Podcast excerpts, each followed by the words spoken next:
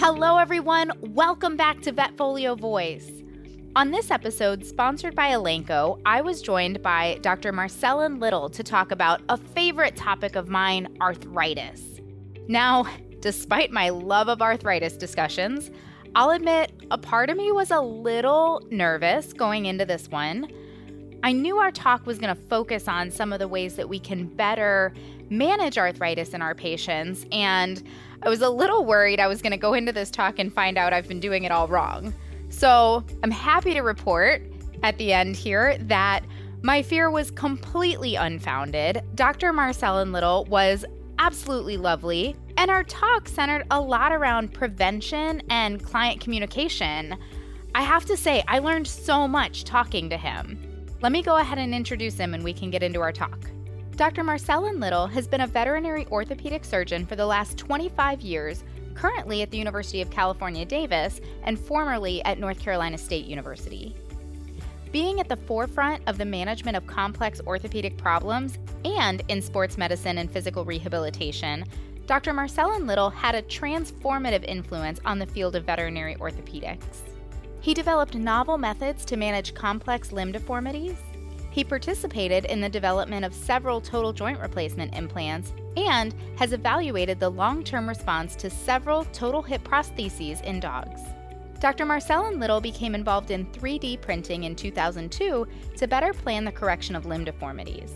Since then, he's developed a range of novel applications of 3D printing and has published approximately 20 studies focused on the aspects of three dimensional modeling and printing. Since then, he's developed a range of novel applications of 3D printing and has published approximately 20 studies focused on aspects of three dimensional modeling and printing. His innovations include the development of 3D printed transdermal osseo integrated implants for amputees and the development, production, and implantation of 3D printed total knee replacement implants to manage patients with tumors of the knee region.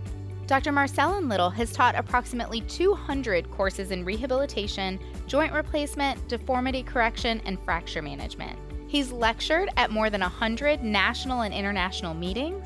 Dr. Marcellin Little has been a primary mentor to more than 20 surgery residents and more than 20 engineering graduate students. He's published approximately 130 research studies. And I have to say, I'm kind of glad that I didn't read this bio before our talk, because that's a really impressive bio. But let me tell you, Dr. Marcellin Little, he was just a very humble and down to earth person to talk to. He was just great. Let's go ahead and get into it. All right, so for this episode, I am joined by Dr. Marcellin Little, and I'm really excited because we're talking about one of my favorite topics, and that's arthritis management. And I'm particularly excited because we have a lot of focus today on how we can adjust our plans to our individual patients and what we can do better in our arthritis management plans. So, Dr. Marcellin Little, thank you so much for joining me. I'm so excited to have you here. I'm happy to be here too. Thank you. So we you know, we talk a lot about osteoarthritis, but let's go back to the beginning, focus on the basics here. As far as the the overall impact of osteoarthritis, what exactly does osteoarthritis do to our patients? Uh, osteoarthritis is a disease of the joint. It's not uh, contagious from one joint to another, but it's often seen in several joints, particularly the opposite limb. In you know, if you find osteoarthritis in one hip joint, for example, you're likely to have it in the opposite hip, and if you find it in an elbow, it's quite possible it's going to be in the opposite elbow. It's also possible to have it in both the hips and the elbows because these are fairly common sites. If something is common, you know, two diseases, each of them is common. You might have both of them without having a sense that one is kind of jumping from one to the other. What's what's happening in in many joints with osteoarthritis is that there is a problem uh, with the joint fairly early in life, and there are two kinds of problems. One can be that it's uh, it's uh, unstable. The joint is not really uh, tight enough. Uh, the joint surfaces, you know, are, are go moving away from each other, and joints are not meant to be working that way. Or it's uh, subluxated it's uh, meaning it's kind of always in the wrong position and cartilage is amazingly strong and durable very very resilient over long periods of time cartilage can be healthy for a lifetime but cartilage is not very good at dealing with either instability or subluxation cartilage works really well when things are lined up but not very well at all and not for very long when things are not lined up. In fact, it only takes a few weeks, maybe at most a few months, for the cartilage to really be damaged by instability or subluxation. So, what's going on with OA if you have instability of subluxation or maybe some big trauma or an accident, but that's much less common than those other things, is that you're going to have a physiologic change, eh, you know, the little chemical reactions that are happening, what is called the homeostasis, the stability of the cartilage, how much cartilage is lost versus how much kind of new cartilage is formed or healed is going to be out of balance and and and inflammation is going to set in some cells are going to come in to try to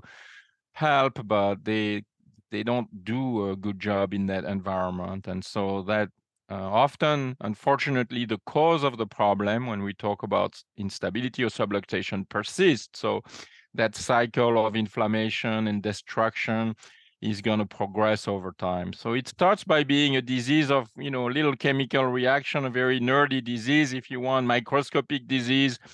But really, the damage progresses over time.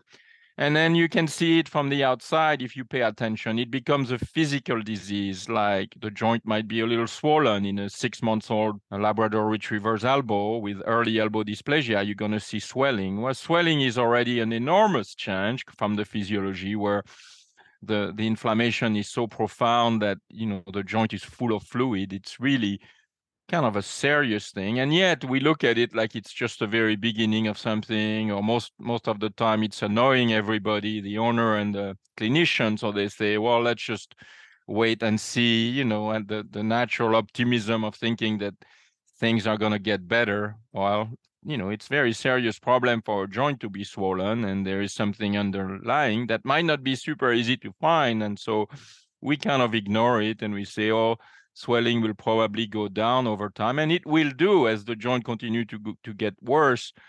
The capsule around it will get thicker and so on. So the physical change that we see might be a pain response to movement of the joint. When we manipulate it the joint might feel a little rough or irregular. We call that crepitus.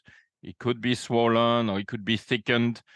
Uh, those would be kind of classic physical changes. And then really long time later, unless it's a very severe way, a long time later, we're going to see changes in demeanor for the dog, changes in behavior, an unwillingness to climb, for example, because climbing is often hard. You got to, you know, hoist yourself up uh, a steps or a series of steps. If you th- if you're a middle-sized dog and you have to climb steps, that would be uh, like us climbing some pretty a little hill if you want you know steps are much higher because dogs are much smaller than us the steps are designed for people not for dogs and so climbing steps getting into an suv suvs were clearly not invented by dogs because they are very very high relative to a dog. It's like us climbing into some giant big truck that you know that's 10 feet off the ground. So same idea. Dogs are very excited to go somewhere in a car, but they don't like to climb into an SUV. So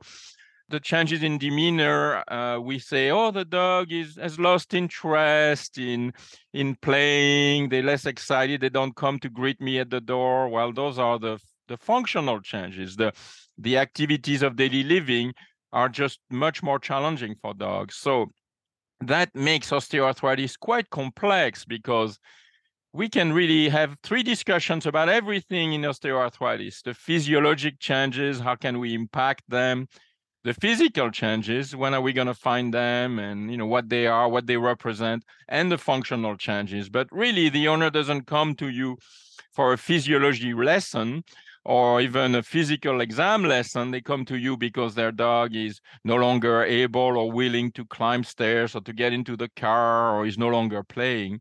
And conversely, when we do a good job managing osteoarthritis, the owner again, they're not going to think, oh, physiologically they did this or physically they did that. They're going to say, oh, my dog is more playful. My dog is more active. My dog is acting like a puppy. I hear that all the time.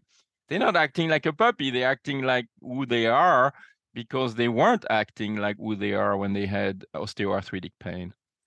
I love that explanation and the focus on, you know, getting that that sort of deliverable for the owner, but understanding the complexity of what has happened leading up to this and that by the time we're seeing these physical changes, that you know illustrating that something serious has already happened and we need to make sure that we're taking that seriously and taking appropriate steps. Because it you know like you said that you know that swelling will eventually go down and sometimes it can be easy to sort of play ostrich and go you know let's let's see what happens. Let's wait. And i think that was just a great explanation to illustrate why maybe that's not the best approach. And there's a lot of very serious very complex things going on in this joint.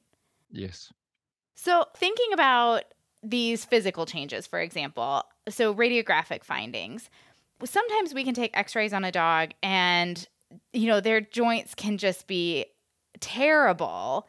And then you, you know you see them walk around the clinic and you talk to the owner and they're like, you know, really not noticing that much of a difference at home versus you know, I'll, I'll use my own dog as an example. He goes and runs around a little bit, and all of a sudden we have a back leg shaking. And I took x rays on him, and they honestly didn't look too bad. So, why do you think that is that we can, that some dogs seem to be more functionally affected than other dogs? Yeah, that's an excellent question and a complicated one. So I'll try to be as brief as I can. Uh, the relationship of all these things you know the physiologic the physical and the functional they they're not that simple because first you know different dogs have different bodies and some bodies are easier to move around than other bodies like you're a border collie you're just lucky you know you you're not too big not too small you're nice and square your legs are long you reasonably slender most of the time. And if you're a bulldog, you just, you know, you're about the same height and length and as a border collie, but you just was, you know, you're born unlucky if you want because you you're really heavy and your legs are working really hard because you're, you know, you have a big round body and you weigh a, a ton and uh, so conformation clearly is going to affect if you have the same amount of joint disease in in a border collie and a bulldog, you're going to have a different impact because locomotion is a little bit different. Also, you know, you may have different background and you may be fitter. And so there are, you know, you don't know a lot. We don't know a lot in general, and dogs tend to be a lot fitter than people in average. You know, they they move better and they are reasonably good athletes, but you know, not all of them the joints themselves are quite different from each other. You could look at maybe extremes, for example, a shoulder that's kind of loose and moves in all kinds of direction, is held together by muscles, but the the articular surface themselves are, uh, for example, the the top of it, the glenoid of the scapula, is pretty compact and you know kind of a little dome, but it's it's loose. It's a loose joint. You know, you can move it a lot, and it's held together with a lot of you know the collateral ligaments and some muscles are helping it stay together. Some other joints are super tight and always stay extremely close to each other the elbow for example or the ankle. There's not, not a lot of room to to move. They are hinged. They are really tight. And so it seems like if you have a arthritis in a tight joint and you have any kind of change to the surface of the joint or uh, you're going to have you know in my practical experience they're going to be uh, less forgiving they, you're going to you're going to pay a higher price if you have osteoarthritis in the elbow or the ankle than if you have it in the shoulder.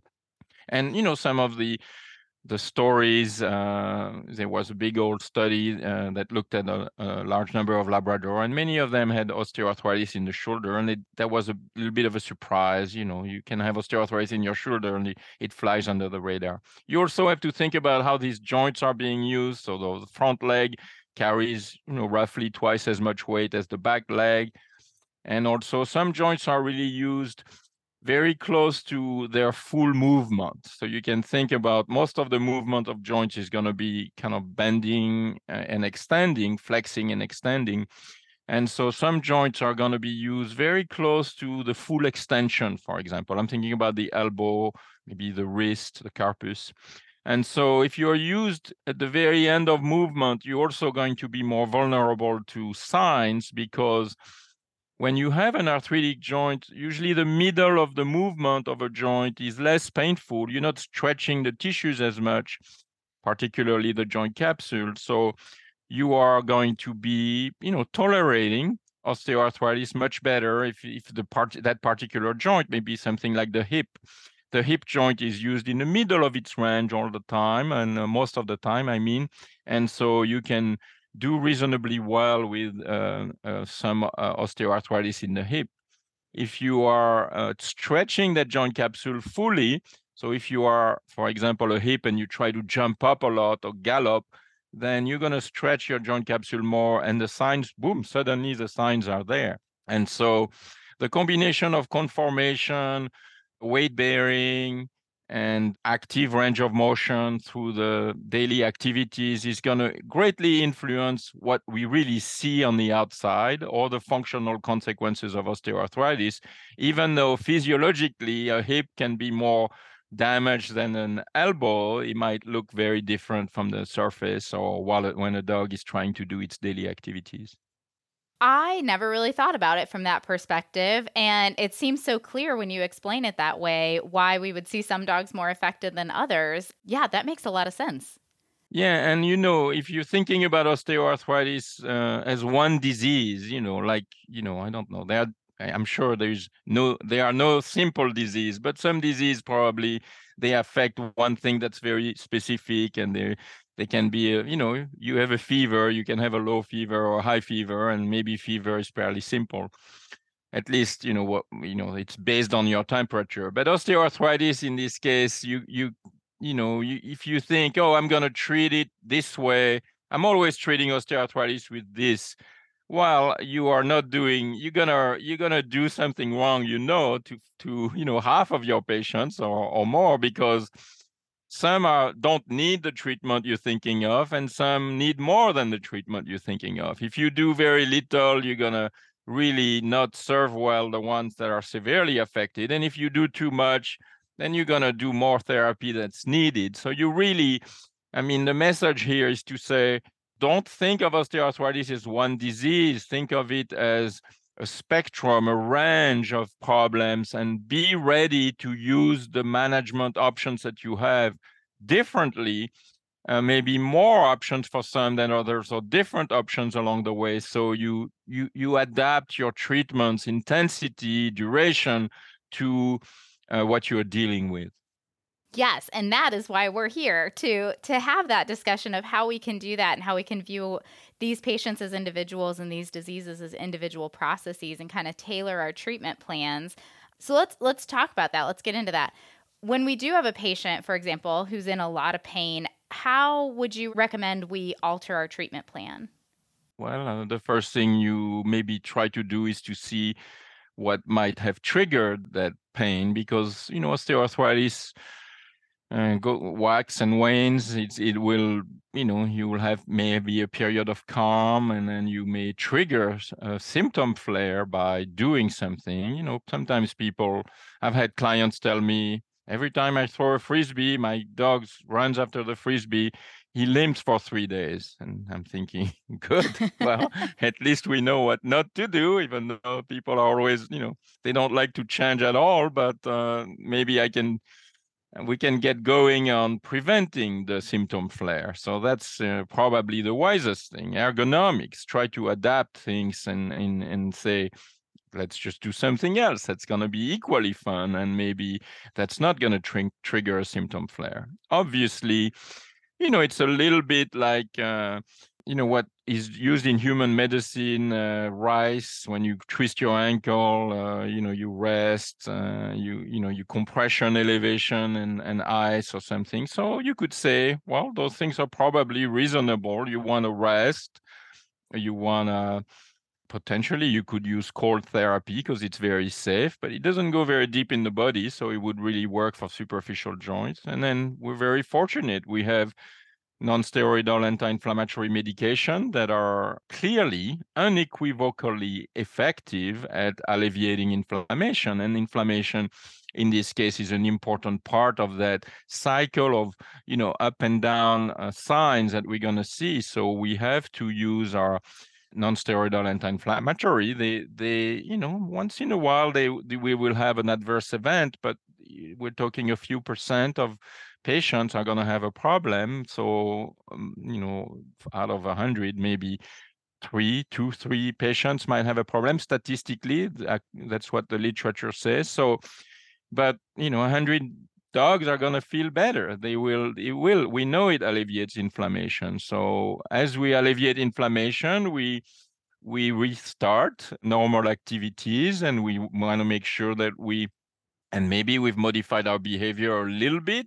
Doesn't have to be dramatic changes but a little bit to say let's make sure the next uh, symptom flare doesn't come too quickly. And uh, you know your life is between flares and then you you you you take it easy during your flares so that's a kind of a good plan for for a lifetime of you know of management where you say we're gonna you know now we're talking about something a little bit different from looking at a dog once a year on a set date if you want is you ha- we have to have a little bit of a relationship. We got to be able to talk to each other. So maybe somebody in our clinic will be the case manager and they can be contacted as needed.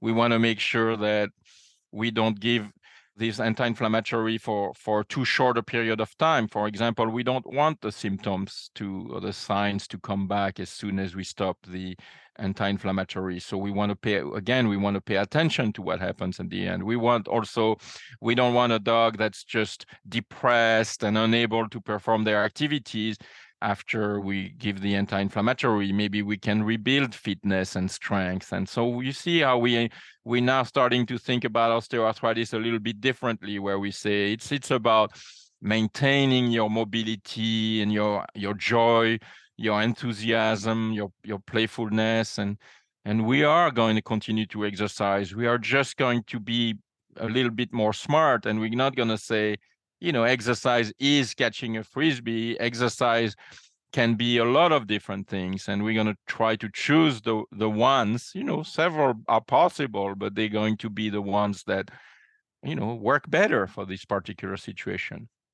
So I hear you and I I am completely on board and I'm thinking to some of the client conversations that I'm anticipating maybe that's not a good thing to do, you know, go into every conversation eyes wide open. So I guess conversations I've had with people in the past where the, the frisbee is a good example of no exercise is chasing a frisbee and and that can be a challenging conversation but maybe even more so getting people on board with oh they're just getting older they're just slowing down is not really normal that there's a lot that we can do for those pets. Oh they can't get in the car anymore but that's okay. I can help them and and you know of course they can but to say but that's an indication of pain.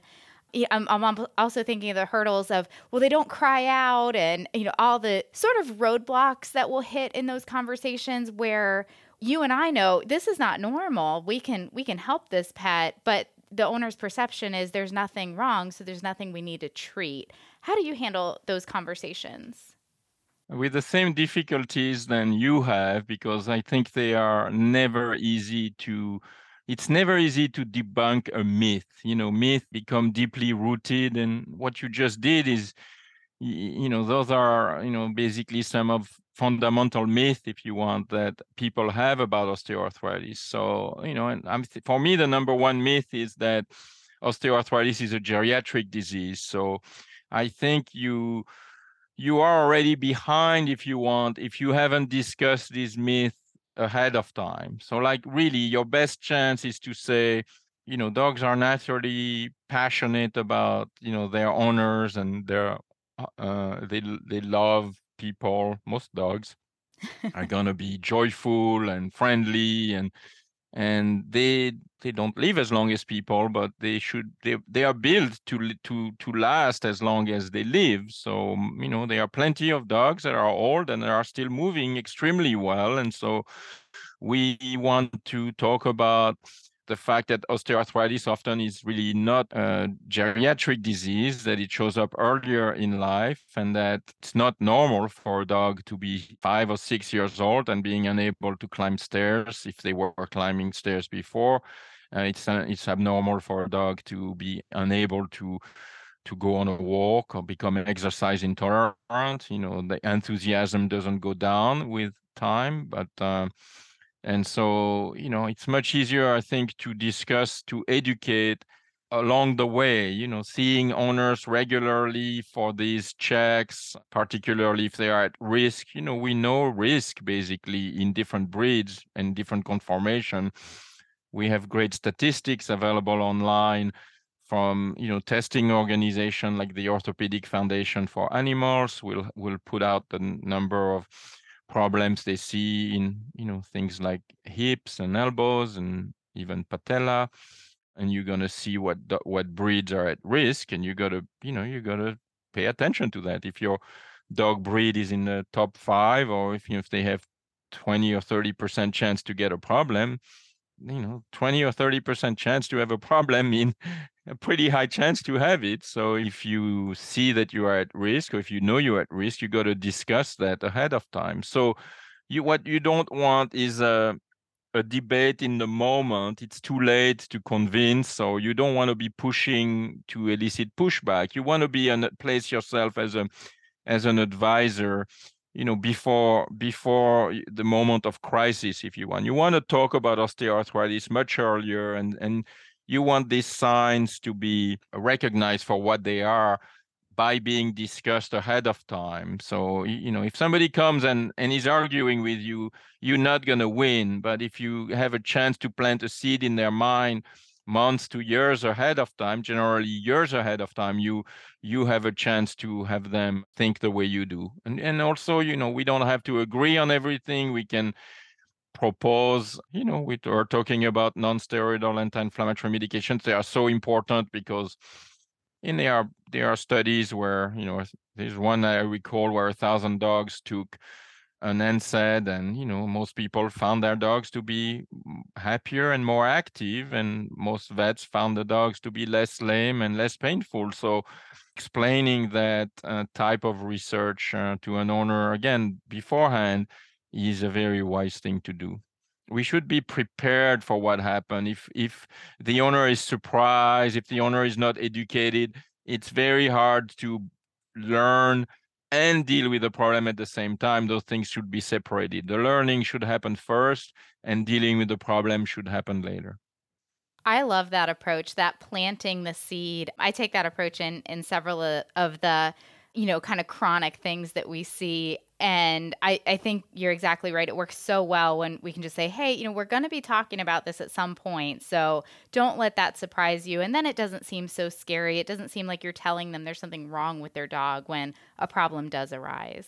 Oh, blame them. Everybody has a sense of guilt because their dog is not moving well or the dog has become overweight. You know, that often happen. And again, I tell people it's easier to stay slender than to lose weight. So mm-hmm. maybe, you know, the problem is weight gain, not weight loss in a sense. So maybe we, you know, we want to tackle that. You know, it's much easier to tackle that progressively and early, particularly right around a, a neutering, if you want, because we we know that that's a period of risk for weight gain. So again, this is an example of saying, if we really have a finger on the pulse for weight gain, maybe we'll never get to the point where we are you know we have some heroic efforts needed to to lose enormous amount of weight. And i bring that up because that's going to be you know we've we've already been talking about really the key the, the profoundly effective things uh, in osteoarthritis. They, they revolve around your fitness your body condition uh, your exercise and your and the use of non-steroidal anti-inflammatory drugs. Everything else is wonderful. I mean i love it but it doesn't do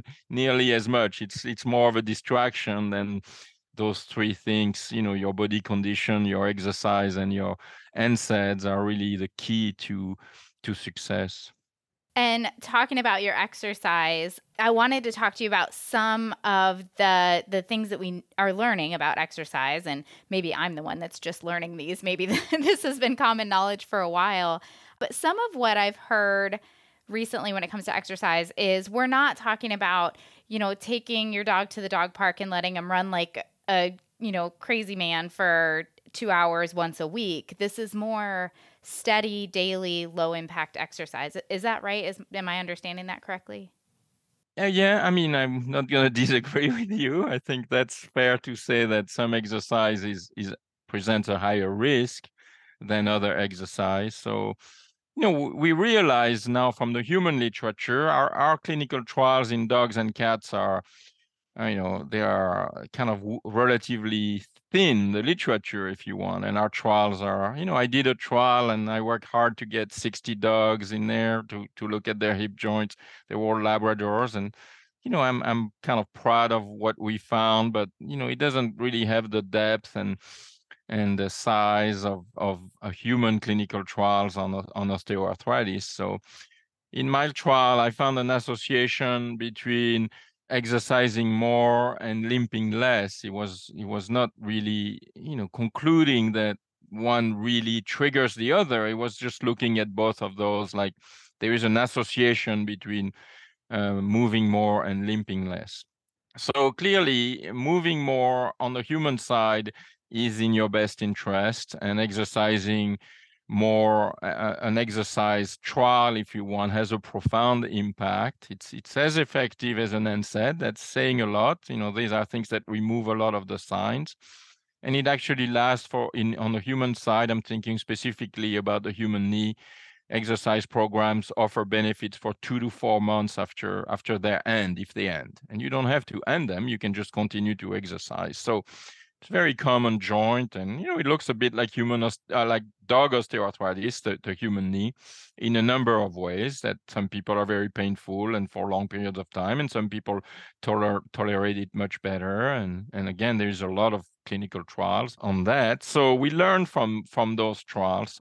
Intensity that you were mentioning is more complicated because it seems from the human literature that actually exercising and so on the human literature they are going to look at how intense uh, an exercise is based on whether you are above 75% of your maximum heart rate. And actually intensity is, is not a bad thing for osteoarthritis but it's more like the trauma if you want uh, created by the exercise. So we're going to look at the exercise and say you know, is that an exercise that's done and it's going to require uh, stretching your joint capsule through extremes if you want. So now it, it doesn't make as much sense to do your exercise, but don't be afraid of, of intensity during exercise. Or you could say, you know, I, I remember a very interesting human study that looked at did a cl- parallel clinical trial in water and on land and found that you know the the functional benefits were actually equal in the two. So, you know, exercising in water, while it can be can greatly enhance your ability to exercise if you really are uh, suffering. If you can barely lift yourself up and you go in water, you're going to do much better. But exercising the the in this particular human study exercising on land actually offered functional results that were longer lasting in some way they were more robust than if you were exercising in water I read that paper and I'm thinking they're both beneficial. And if you can exercise on land, then do so because that's really what you are training yourself to do. So you probably will benefit from that. You know, you're doing something a little bit harder and it's going to be a little bit of a better result or a result that will last longer. So in general, you know, my, my thinking is exercise is very good if you can do it and you don't you know you don't want to be suffering an hour a day to feel a little bit better the rest of the time so you want to be you know you can be challenged a little bit. You know it's okay to to to have a slightly effortful exercise but it shouldn't be you know you should look reasonably good during and in the few hours that follow that exercise. So the more i read and learn and practice the more flexible I am about uh, what people want to do with the idea that I don't want to be restrictive or too prescriptive. I want to let them do, you know, walking on a trail is probably, you know, the most amazing exercise if that's an option for people. The, the, the ground is relatively soft. Dogs, they both do this repetitive exercise. Yes, something that's not too hard on your legs, but is done an, a large number of times. That's what's going to strengthen you very well. But at the same time, it's not super straight and flat. So you're going to move a little bit side to side. You can imagine you are you're not only working on your strength, but you're working on your your core strength in addition to your limb strength because your body is kind of twisting gently you you are shifting weight side to side so you're working on your balance your ability to feel the ground better all these things can be impaired when you have osteoarthritis so variety is very good. Intensity is not too bad if you tolerate it and you're you know and doing it regularly. We know that from exercise. If you if you exercise once a week it's probably barely enough to kind of keep what you have but you know it's much better to do a bit less of exercise but do it three times a week or five times a week. Those are wonderful exercise programs. So if we can manage to impl- implement that with the owner have an owner that's alert that does the right amount that's done regularly then then you succeed and you have something that can help for many years. So it sounds like there's you know, some more ideal ways to exercise as far as duration, frequency, type. But ultimately, the correlation is move more, limp less. Unless, of course, you know, you have this dog you mentioned earlier where every time you throw the frisbee, he limps for three days. Maybe that's that one we need to stay away from. But in general, just keeping these dogs moving in general. Some ways are better than others, but as long as, you know, if those aren't possible, just let, let them move. Yeah, I, I agree completely with you. And, and even that dog that limps for three days after the frisbee, they may be able to go on a walk and not limp at all. I mean, you know, I don't. I I think the goal, if you want, is to flip it, is to say, let's just find a series of exercise that are just not gonna, you know, harm and you know you're doing the owner an enormous favor because you're using your experience to see how the dog is doing maybe train the dog to, you know, exercises can be a little bit more complicated. You know, most of the time we think every dog is naturally going to know what to do when they go on a walk, a leash walk, or any kind of, you know, go in a body of water. But, you know, dogs can be trained and should be trained so they can engage in, you know, they, they want to learn, they want to do things the right way. So, you know, we can, we should really teach them to exercise at the same time as or before we teach the owner to exercise their dogs. And in some way, that's a service that, you know, I'm talking about something that's very rehab related, but that's something I learned, you know, doing rehab is that teaching the dog to exercise and then teaching the owner to exercise their dog is a recipe for long-term success. And so, you know, everything that's done should be done well maybe I, I'd say one more thing about that is that we tend to, you know, always be in a bit of a hurry. Of course, we don't have a lot of time. So we say, you should exercise your dog. Well, that's kind of doomed to fail if you want, because the owner really doesn't feel like they can recognize.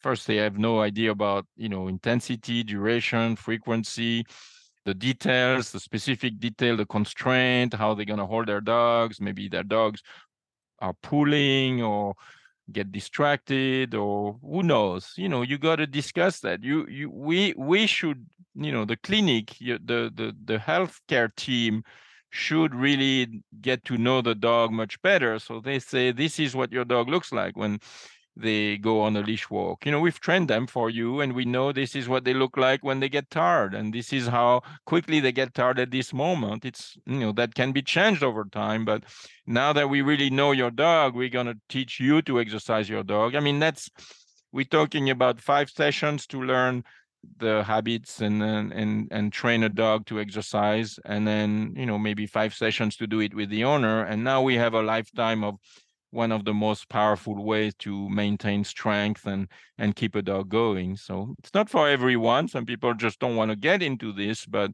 it will be very beneficial over a lifetime. We, we we're teaching somebody to to do something useful.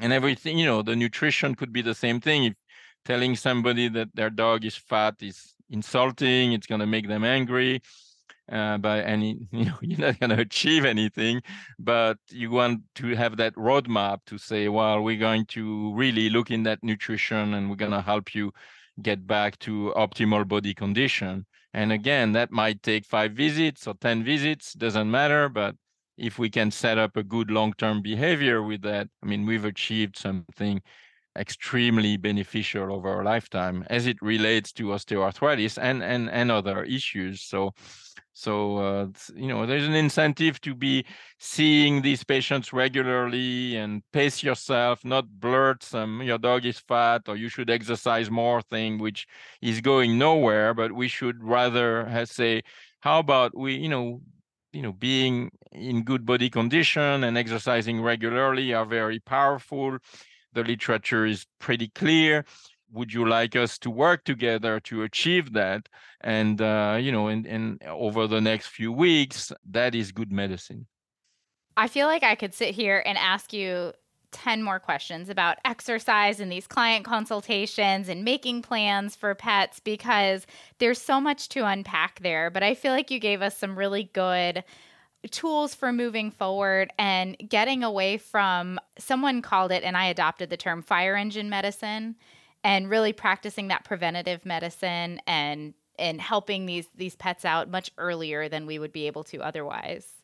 Yeah, I agree with you. A lot, you know, we in education, communication, trust that has to come before, you know, you don't want to earn trust and teach everything, you know, in one in 15 minute visit once a year. Now i'm going to teach you to lose weight to exercise to deliver pain relieving medications or choose them and decide all these things in in 30 seconds. I mean that's never going to work. It's unfortunate. We you know we're not that good if you want and owners are right. not they're not prepared for that kind of delivery. So we want to do it over time. We want you know osteoarthritis is very well manageable particularly if we start early. That's the key. And so that moment where that joint is swollen and we send the dog away, just crossing our fingers, that's a lost opportunity to be saying, well, uh, you know, that's not gonna go away. You know, these elbows are gonna have this elbow dysplasia, elbow osteoarthritis. Let's just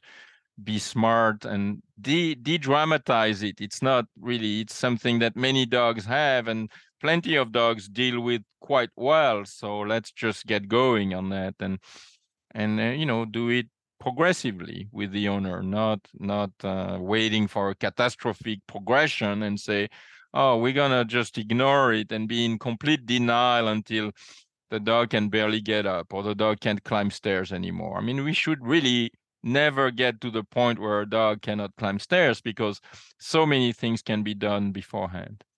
Absolutely. And I love this focus on catching things early and intervening early. And as much as I, like I said, I could sit here and talk to you for another hour and ask you all these questions I have about preventative care, but that might be a good spot to kind of wrap up just in the interest of time is catching things early you know, obviously, if we have a dog who, you know, has slowed down, quote unquote, or can't get up the stairs, can't get in the car, is limping after playing frisbee, those are kind of obvious presentations. But we're talking about this is a progressive disease that starts early. How do we catch this early in our patients? Yeah, so I'm going a little bit more of a, you know, forward and say to catch it early, you gotta discuss it early. You know, you can't just like suddenly an owner has doesn't even know what osteoarthritis is and you say oh your dog has osteoarthritis. I mean they are going to freak out. So you have to maybe mention uh, mobility and joint health before it becomes before you might even find it. So you have to do it very early. I mean i'm talking about at the moment of vaccinations.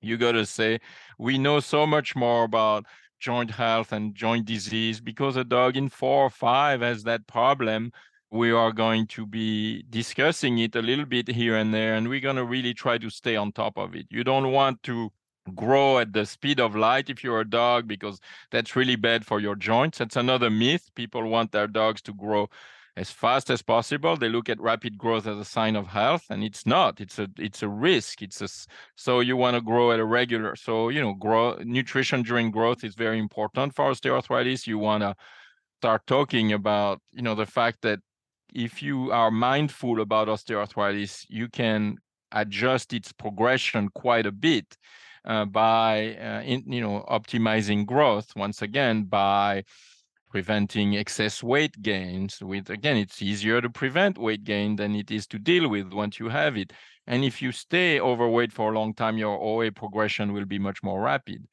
Pain management, which is really, you know, the, the main series of problems, they all related to joint pain. So pain management is critical. And as we know, acute pain, uh, short-term pain is much easier to treat than long-term pain. What we do by ignoring osteoarthritic pain for months and years is that we create ourselves some very deeply rooted pain situations where you know that and then and then we insult the dog. We say oh, he's a baby because you know now the dog has allodynia. He has regional pain. The entire limb hurts. But dog is not a baby. The dog has been in pain for years. The dog is probably a lot tougher than the owner. I'm thinking uh, keep going with with chronic pain. So we want to stay on top of pain. We want to make sure pain is controlled in the short term so we can continue with an active lifestyle and and, and you know and, and staying strong. So early management is so much more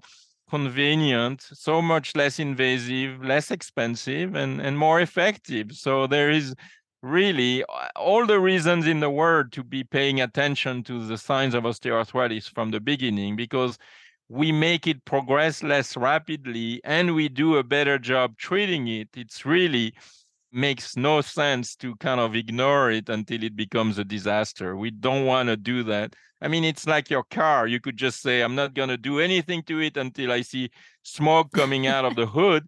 It's basically that's the way I was when I was about, you know, 18. I'm like, no smoke out of the hood we still we can do a few more miles with that oil. You can drown but, out uh, the no the noise by turning up the radio. Exactly. So yeah. that's the same idea. So that's not. Uh, it makes sense that you wanna you wanna stay on top of things so osteoarthritis can be managed effectively. That we owe that to our pets. It sounds like you're saying what is so important to remember in so many disease processes and i think you know we we could all use the reminder here and there that our pets, our patients, they they come on a leash or in a carrier. They come attached to an owner and really communicating and being proactive with client communication can do a world of good for our patients. Yeah, absolutely. It's it's key that, you know, at the end of the day, it's going to have we're going to have to have a good relationship with the owner, good communication path. If it takes 2 weeks to respond to an owner or multiple weeks to get an appointment when they have a flare up you know the owner are, are gonna feel bad and we're sending the wrong signal. I like to delegate the management along the way you know as a vet you've done the diagnosis but you need a technician if you have a technician in your team that can be the case manager just like a nurse would be keeping up with a patient then you want to know that the, the owner is not overwhelmed, is staying on top of their pain medication schedule as needed. They're gonna they stay on top of your, their nutritional uh, needs of the dog and their exercise needs. If they do that, you know, then things are gonna be on cruise control. You know, dogs should be evaluated. They don't have to be evaluated every five minutes if everything is going well, but you the communication has to be a little bit more sustained, you know, so we know. I know I'm thinking for somebody to touch base with the owner of a dog with osteoarthritis monthly and make sure everything is good or be on standby if the owner has a question is probably very good medicine it's it's going to be you know a good business decision also because a lot of dogs are untreated and again because you really are shooting yourself in the foot if you're waiting for osteoarthritis to become very severe to treat it because you know you're going to have fewer options and it'll be less successful. So you you do better medicine you have happier clients you have better results if you communicate very regularly Absolutely. Well, Dr. Marcellin Little, I could sit here and continue to ask you questions, but I know that, you know, we're reaching the end of our time and we do have to wrap up. So let me just end with is there what what's one thing you want all of us out there to know and to remember about treating osteoarthritis in our patients? I want people to be flexible. I want them to be prepared, uh, understanding that osteoarthritis is not a geriatric disease that makes dog paralyzed. There are many, many things, and most things need to happen before we reach these advanced uh, stages. I want people to discuss it with owners, you know, as early as possible and and stay proactive. Think about understanding that tailoring nutrition, exercise, having a pain medication that they can use as needed when uh, you know, and not delay or not avoid uh, giving pain medications when dogs need it uh, is a way to stay on top of the disease. Keeping dogs mobile, keeping them relatively fit, exercising them regularly are by far the most important things that can be done in managing osteoarthritis. Wonderful. Well, I appreciate it, the conversation so much. I have really enjoyed it and I've learned a lot. So I'm, you know, hopeful and excited for our listeners that they'll take away as much from this conversation as I have thank you for having me. I was delighted to share these thoughts. Thank you. Prevention, client communication, exercise, so many things that are just integral to managing these arthritis patients. Dr. Marcellin Little, thank you so much for joining me. Thank you to Elanco for making this episode possible. And of course, thank you to all of you for joining us. For more episodes like this, click on the Education tab on the Vetfolio website. As always, we'd love to hear your input on this talk, as well as ideas for topics you'd like to hear from us in the future. Feel free to reach out to me at dvm at vetfolio.com. You can also visit my Facebook page at Dr. Cassi DVM, and you can find me on LinkedIn. And remember, if one animal is better off because of you today, it's a great day.